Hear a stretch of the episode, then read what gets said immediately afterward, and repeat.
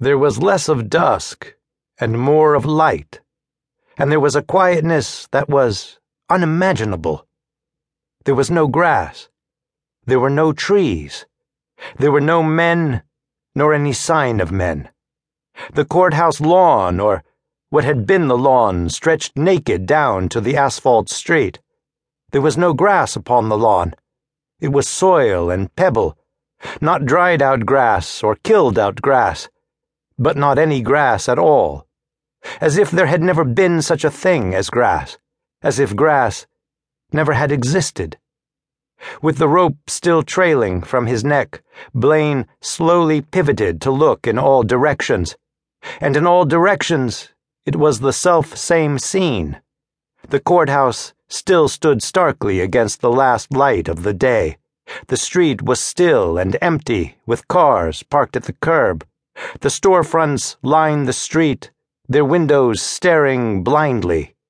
There was one tree, lone and dead, standing at the corner beside the barber shop, and no men anywhere, no birds or song of birds, no dogs, no cats, not an insect humming.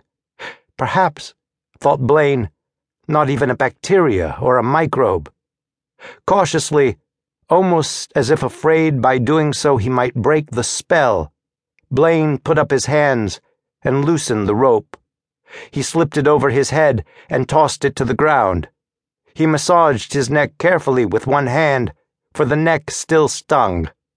There were little prickles in it where tiny pieces of the fiber had broken off and still stuck in the skin.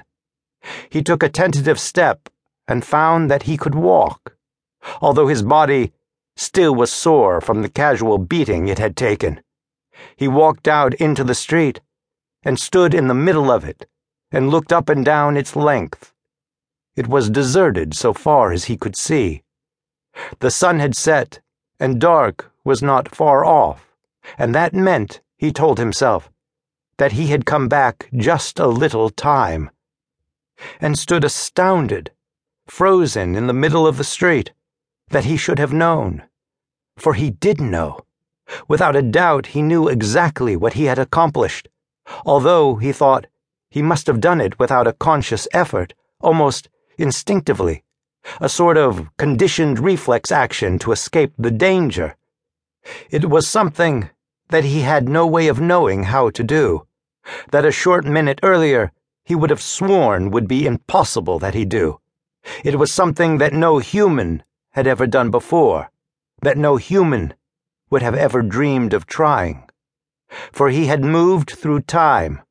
He had gone into the past a half an hour or so,